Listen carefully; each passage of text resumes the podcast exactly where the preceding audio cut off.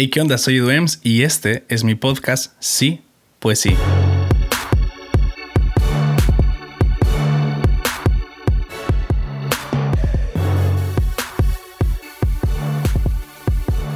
A ver, compañero de trabajo, creo que esta historia pues tiene un, valor bastante eh, especial para mí.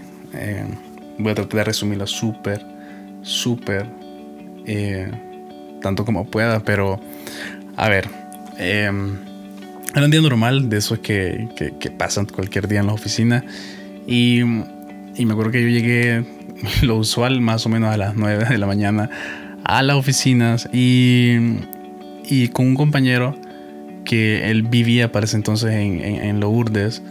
Él llegaba más o menos 15, 20 minutos después de mí, o a veces nos, nos cambiábamos los papeles. A veces yo llegaba a los 15 minutos o 20 después de él.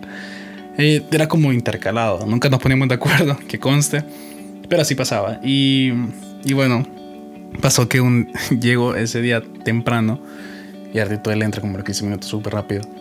Eh, lo veo con una cara como enojado. él casi siempre entraba así. Y yo le hacía burla, yo le hacía burla. Era, le decía comentarios como, hey, buenas noches, ¿verdad? Cosas así.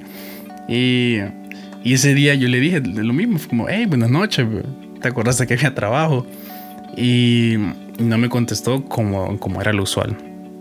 Pasaron como cinco minutos y lo vi un poco como muy serio y le pregunté qué que, que, qué era lo que tenía. Y me dice, no, no, nada, no pasa nada. Yo lo vi tan mal y serio que, que le dije seguramente pues chocó, le pegaron.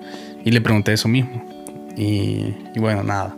Como a los tres minutos, lo dejé ahí y le volví a preguntar en serio estás bien, no quisieras ir a comprar un desayuno enfrente, eh, porque hay una cafetería. Y me dijo, no, no, tranqui. Bueno, pasaron como dos minutos, así, súper breve. Y a los dos minutos me dice, ¿sabes qué? Pero fue, fue de verdad película. Eh, se puso su mano sobre el escritorio eh, y me dice, Edu, ayúdame. Y yo, ok, no sé qué hacer, pero va, salgamos. Y salimos de la, de la oficina Em, empezamos a caminar, empezamos a, a, caminar muy poco y en todo eso, en ese pedacito, porque realmente fue pedacito, me empezó a contar que estaba un poco estresado, que estaba un poco ansioso. Eh, él padece un poco de la ansiedad. Antes, quiero hacer una pausa y le pedí permiso para estar contando eso, no solo me puse a grabarlo, porque pues sí, hay derechos también de, de propiedad intelectual, creo yo, no sé si aplica eso, pero ajá, le pregunté y me dijo que sí. Y bueno, en medio de eso eh, me dijo que se sentía ansioso, que habían sido semanas y días muy complicados, que, mm, que más había pasado muchos años así con la ansiedad, que estaba en tratamiento, que había psicólogo, que había doctores y, que, y que pues su parte física y su parte mental eh, él la había tratado y que, y que estaba como en ese, en ese proceso. Y que digamos que iba más o menos estable, pero que los últimos días de ese día que le estoy contando, eh, había estado un poco mal. Y yo como, ok, no hay ningún problema. Empezamos a caminar un poquito más y de nada nos paramos y me dice, eh, Edu, no puedo respirar. Yo escucho esta frase y, y obviamente si alguien me dice que no puede respirar, yo automáticamente pienso en que se va a morir. Entonces me aflige un montón y le dije, eh, regresémonos a, la oficina y, y logré buscar tu medicina, no sé si tienes algo, porque yo sabía que él tomaba. Me dice, no, no, ya me la tomé. Y en mi mente fue como, ok, hoy sí ya, ya todo, este brother y, va a ser aquí en la calle donde pasan todos los carros y, y conmigo, o sea, y me puse súper mal porque dije, va a venir la policía. no sé, se me pasaron un montón de cosas en mi mente. y me dijo, hace algo, hace algo. Y, y, yo no sabía qué hacer. Y bueno, me acordé otra vez de que, de que era cristiano y dije, ok, él no es cristiano para nada, pero, pero eso es lo que yo, lo que yo sé. Él ya se había tomado su medicina, eh, ya estaba en tratamiento, entonces dije, bueno, voy a hacer lo que yo al menos creo que es lo correcto, porque, porque era un tema pues muy interno de él. Y, y, me acuerdo que le dije, ¿ya has orado? Y me dijo que no. Y, o sea, si alguna vez había orado, y me dijo, como sí, pero ya, no, ya, ya olvidé lo mucho, hace mucho que fue. Dice, ok, vamos a orar. Y, y, fue como que nos íbamos a abrazar, de hecho nos abrazamos. Eh, empecé a orar por él y él empezó a llorar en mi hombro. Esta escena fue bastante, pues bastante impactante para mí. Creo que, que jamás dimensioné que un compañero del trabajo, que en mi mente decía, pues no creo que un día pueda pueda estar orando en la calle en medio de, los carros porque es una calle muy transitada y que todos, no todos nos pudieran ver y nosotros avanzados ahí dos, dos personas. Eh, fue bastante impactante. Empezamos a caminar y me, empezó a contar como toda la situación. Y, y ese día fue como un, punto de partida para él y, él me lo ha contado, no porque yo lo diga, sino porque él me lo ha contado, en donde algo pasó, algo pasó en, su corazón. Eh, los siguientes días igual empezó a, pedirme consejos. Yo, yo recuerdo que los únicos consejos que le podía dar, porque yo ya sabía que él se había tratado su parte física de esta enfermedad y de, y de la parte mental, porque al final la ansiedad pues es un tema serio en, el cerebro. Eh, y yo sabía que él ya se lo había tratado, entonces lo que me quedaba era decir, ok, creo que a lo mejor puedo aportar de la parte espiritual.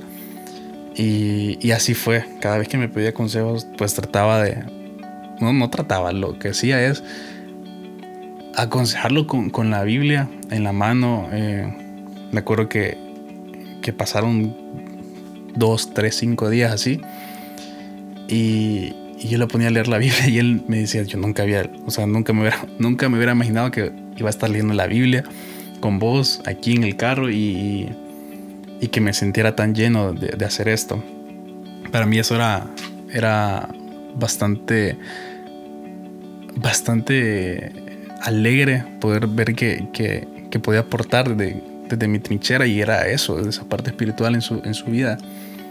Eh, pasaron esos días y, empezó a ir a, mi iglesia. Yo creo que nunca la había invitado, creo yo, más allá de, una broma, porque hacíamos bromas en la, oficina. Era como, hey, vea que vos vas a tal lado. Y yo, sí. Y, me hacían bromas tranquila, ¿no? no es tampoco bullying, pues, porque no era eso. Y, pues haciendo bromas, fue como, no, un día vamos a ir, que no sé qué, pero todo fue en broma. Cuando había pasado todo esto, él llegó, llegó una vez para una reunión como de adultos jóvenes y luego llegó para el aniversario de la iglesia.